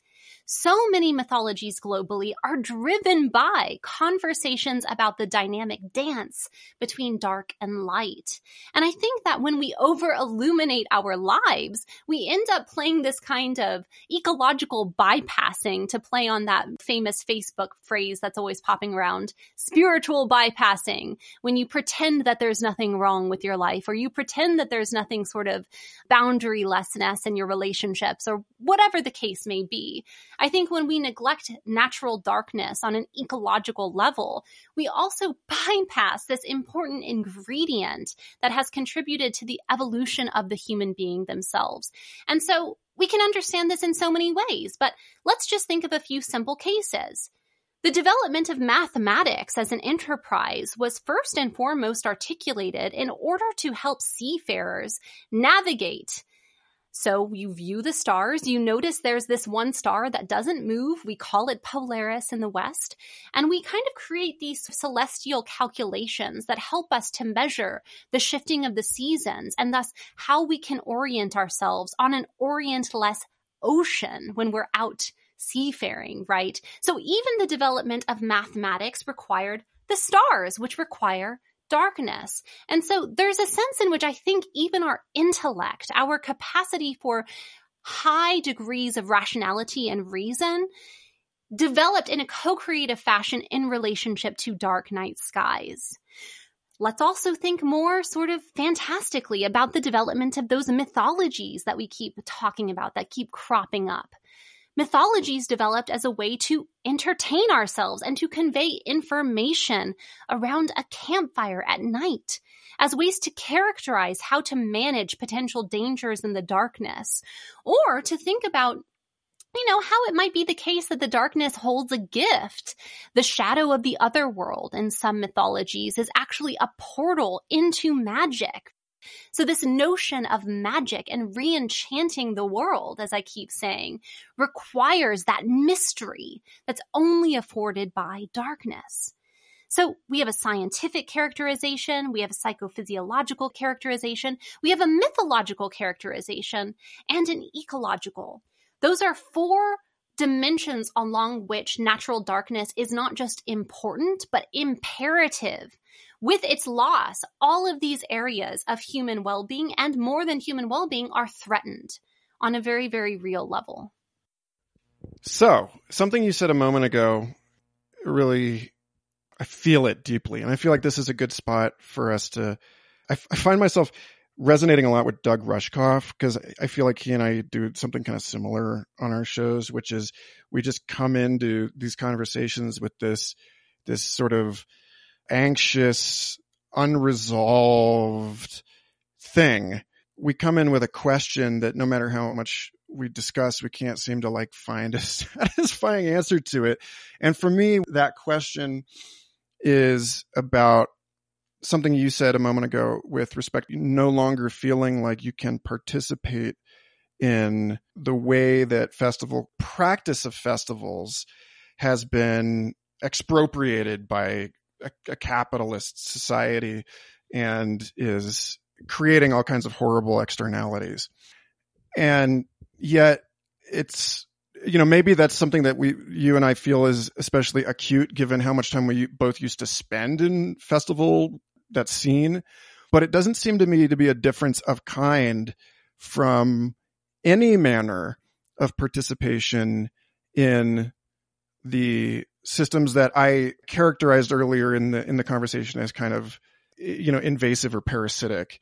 This last question for you is kind of just like I'm not one of these people I hope this is clear by now. I'm not one of these people that that regards humankind as a as other than nature and thus can be you know, I'm not like an anti-natalist that thinks that the world would be better off without people. There's you and I have already made really clear that there's there are plenty of other ways of being human that are much healthier with respect to all these questions.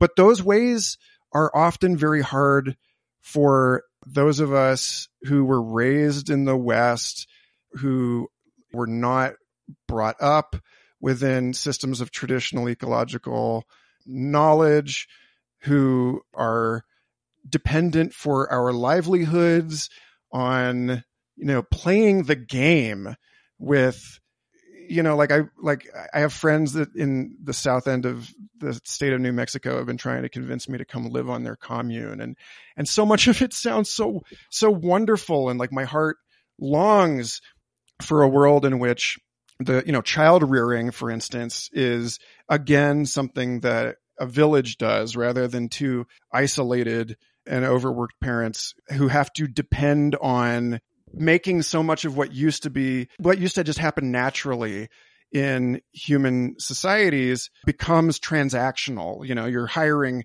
house cleaning and babysitters. Part of that is that i'm assuming a deliberate burden because i don't want I don't want my children growing up forming deeper emotional relationships with hired caregivers than they have with their own parents.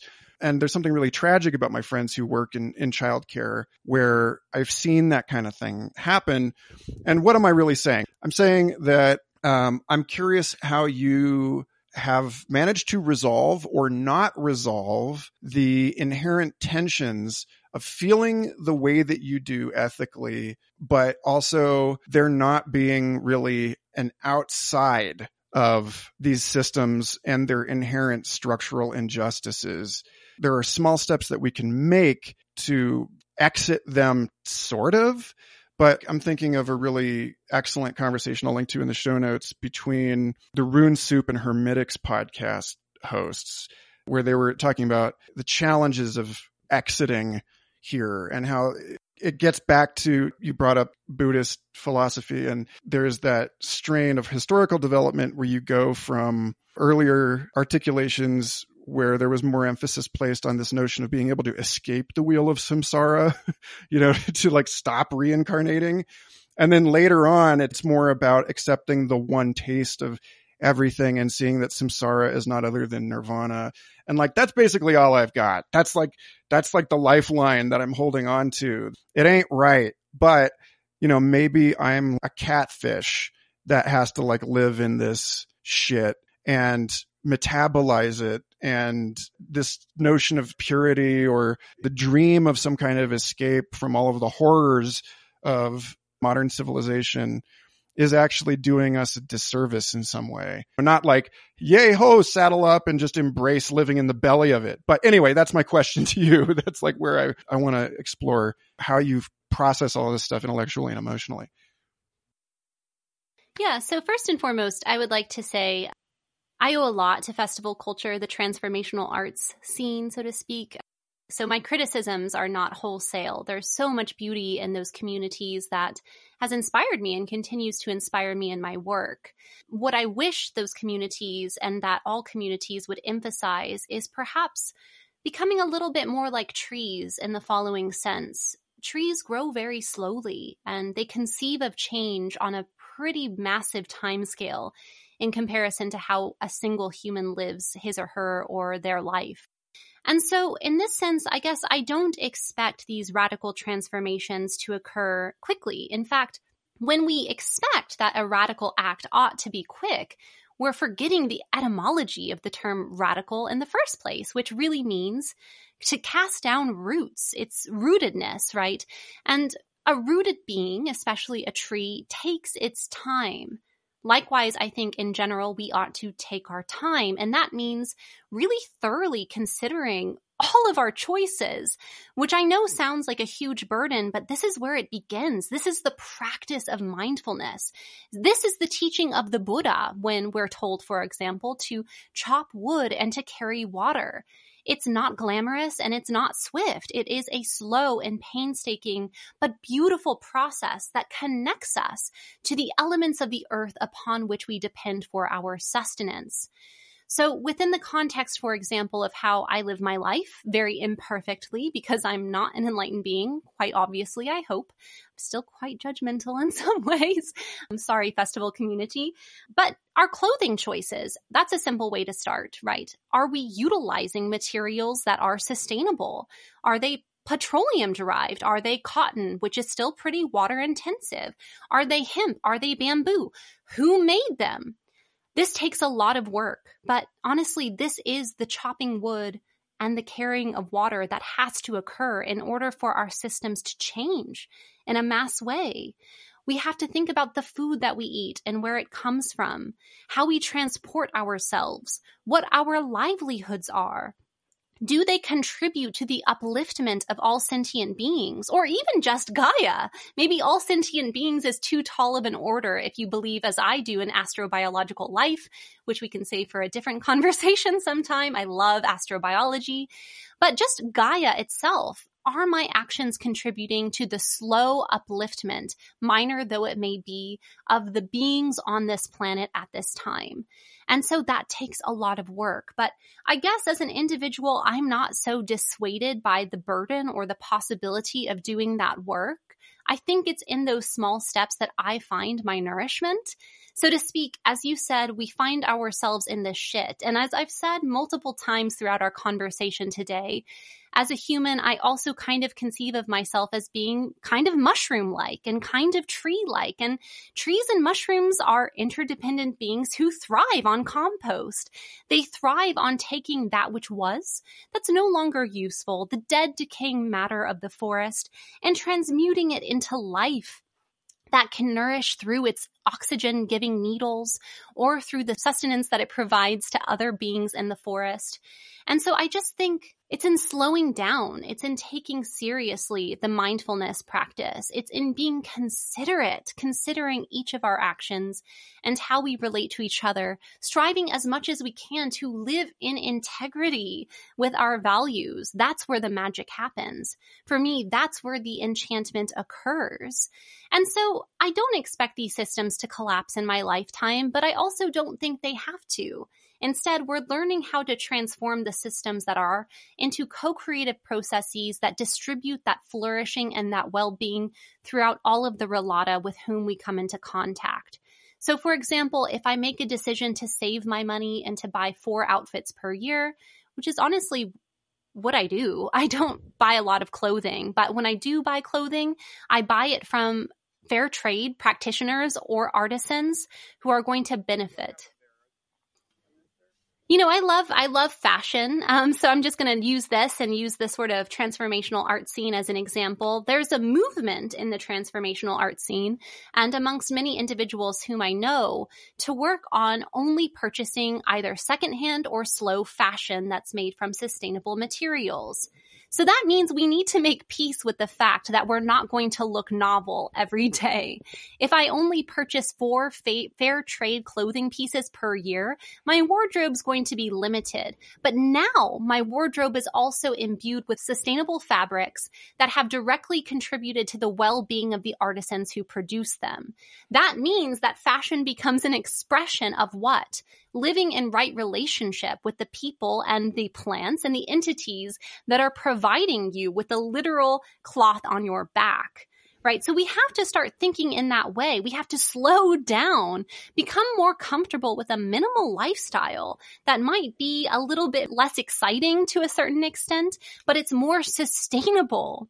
No one said sustainability was kind of like the way that capitalism is full of lights and glamour, right? It has a beauty to it, but it's a softer, slower beauty. And I hope that our culture learns to shift in that way on a mass scale, to live in a way that's more reverential, that has more appreciation for all of the entities that contribute to our life. Does that kind of answer your question? Yeah, I mean, it's precisely to what my buddy Mingzhen Lu, who is a, a, postdoc at SFI who studies biogeochemical cycling.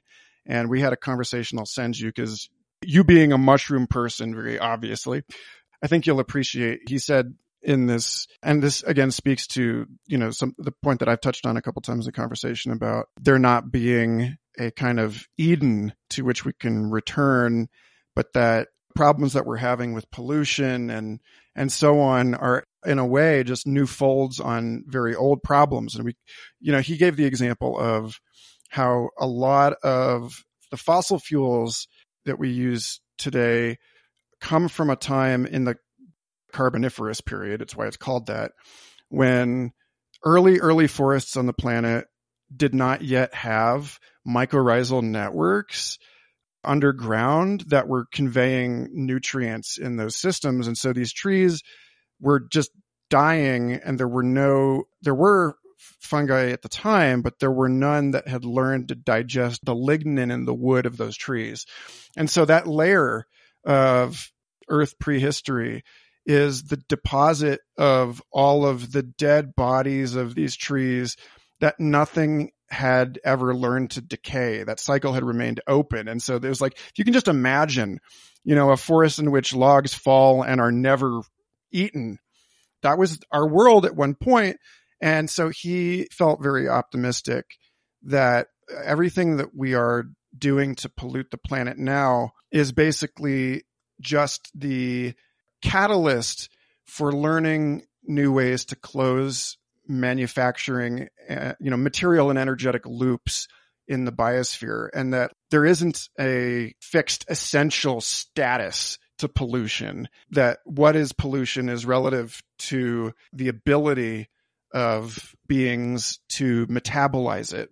So, you know, even when people talk about all of the horrible things that, you know, that are produced by the internet, spam email, or for that matter, even like light pollution. I mean, this is kind of, I'm not trying to end this this conversation on a provocation, but I remember being not that far from where you live now on Mount Diablo out east of the bay a few years ago, I guess it was 2010. And my friend and I were taking psilocybin mushrooms up there and she was standing over the hill and she was complaining about how she couldn't see the sky because of all the artificial light. And there's just part of me that like, yes, we live in this world in which artificial light is a carcinogen and it's toxic to us. And yet there's a part of me that wants to remain open to the possibility that it is something that our Gaian superorganism or whatever that we are embedded in and participating in is doing on purpose. Like, what if light pollution is actually our planet communicating with other biospheres? This is just a crazy tripper rant here, but like, there's something about seeing the polluted world that we live in with a bit more sort of open-endedness or, or humility or, or beginner's mind that one both allows us to renegotiate our relationship to those things and find ways to thrive amidst them. But also, you know, Michael Crichton talked about in Sphere how like if you were a, a bacterium that found its way into the fuel cell of a communication satellite, you would think that you know you're like dying from being poisoned by that fuel you might think oh i'm this is uh, a tragedy that you know or this is a weapon when really it, it's something else entirely. This is where i think that perspectivalism becomes so important.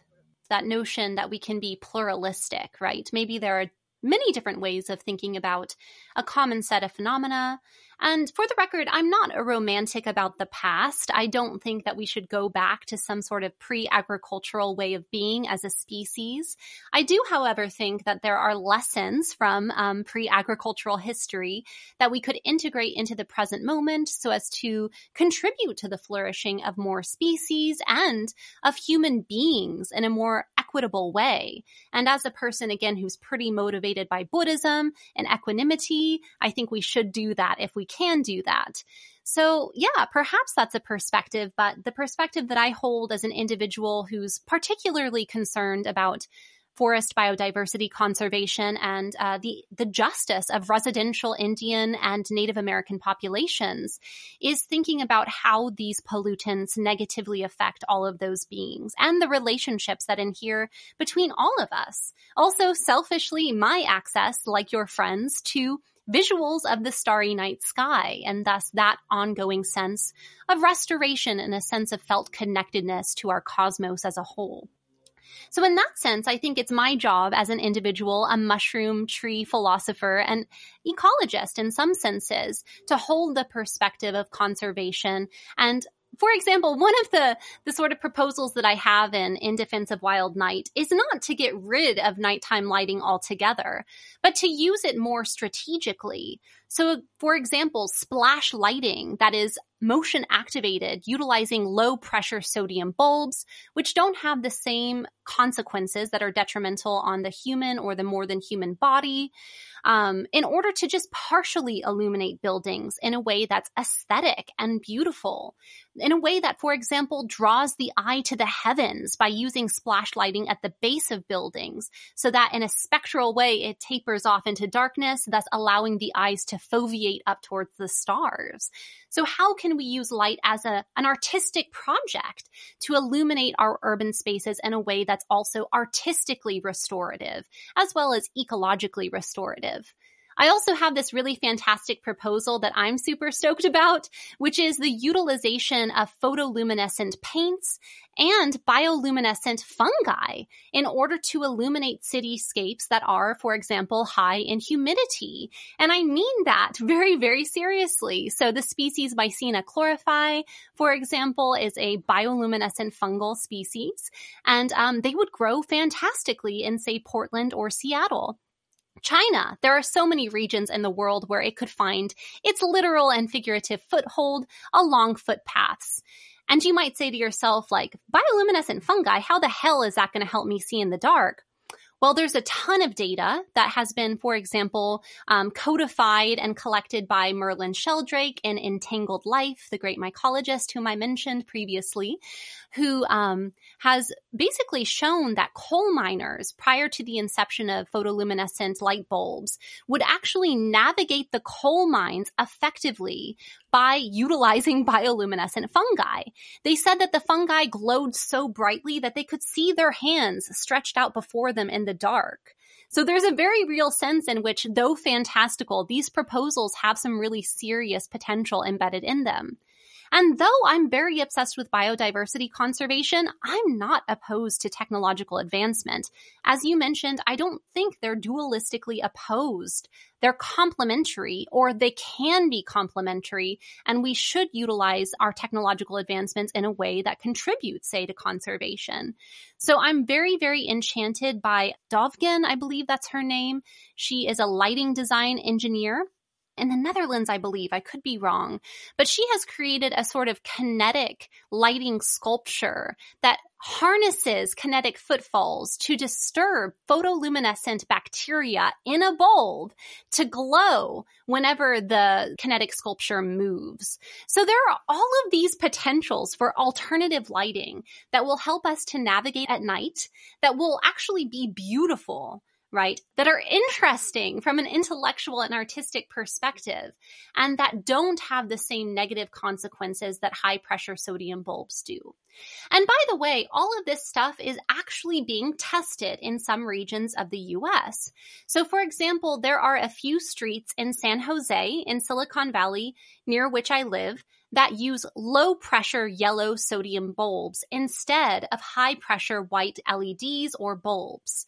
Um, and the reason that they're doing that is because the city of San Jose has been collaborating with the Lick Observatory, a really wonderful astronomical observatory that is located on a mountain uh, near Silicon Valley, and thus they need darkness in order to be able to utilize their telescope effectively.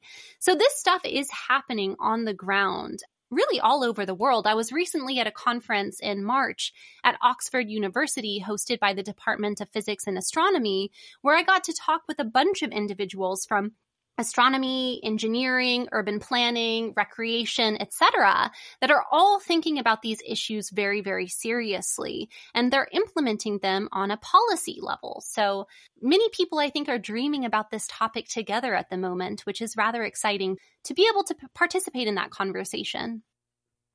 Awesome. So before we close out, anything that we have not addressed in this, I feel like we've managed to take it pretty far and in a lot of different directions, but it nonetheless coheres. But is there, are there any unasked questions or unspoken links out to anything that you want to make sure that you get on record before we part today? I mean, I think there are always going to be just so many unasked and unaddressed questions. I would say, you know, people have been thinking about these topics for so long, especially theorists of color, philosophers of color, indigenous philosophers. And really, the most important sort of suggestion that I have, both for myself and for anyone who's thinking about this stuff seriously, is to have conversations with individuals who have different worldviews from you. I think, again, that pluralistic, multicultural perspective is imperative in order for us to move forward in these conversations in a way that's going to do the least harm on a practical level.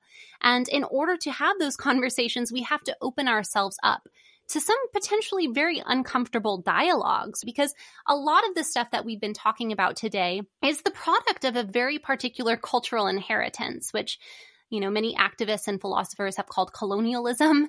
It stretches back farther than just British colonialism. I think it has its roots in like Roman imperial colonialism, but we don't have to talk about that right now. Anyhow, we just always have to remember that as theorists, philosophers, scholars, thinkers, whomever, we are always embedded within a context, and it's important for us to think critically about that context and to diversify by talking to people who come from very different contexts.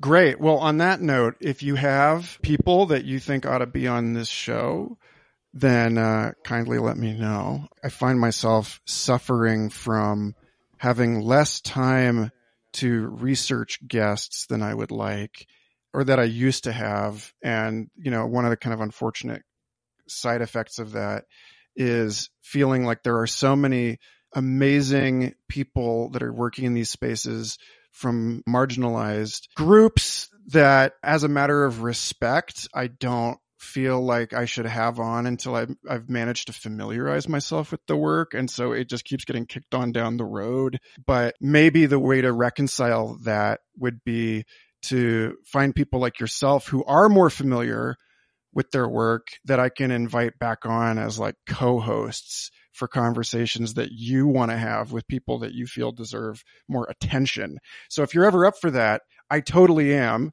And I think it would be a whole lot of fun. And uh, thank you so much for being on the show.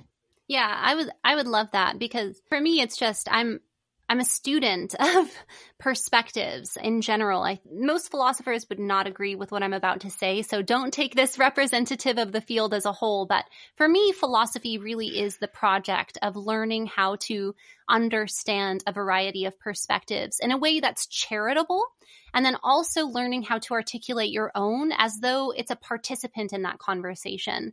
So any conversational opportunity to talk to people who have a well developed interesting, different perspective is one that I'm super happy to take on. So yeah, I'd love that. In other words, awesome, Professor Dill, or I guess I can call you that, right? Yeah, that's what that's what my students call me. yeah, it's been awesome. Yeah, thank you so much, Michael. I've had such a good time, and it's so good to it's catch up with you. Super great having you on the show. Thank you. Yeah, thank you. Yeah, maybe one day we'll we'll have a, a, a conversation about more like sort of mundane street level stuff, but I always enjoy being able to just like blast into philosophical hyperspace with somebody and and you're good for it. so, yeah, me too. Thanks again for listening. Look in my bio on Twitter, Instagram, or Facebook for links to all of the art, music, and writing and other things I do please rate and review Future Fossils on Apple Podcasts or Spotify. consider signing up for my Substack where I publish monthly digests of all of my new creative work so that you don't have to be on social media to appreciate it and have a wonderful couple weeks before we're back with Cambridge paleontologist Simon Conway Morris. Thank you. I love you.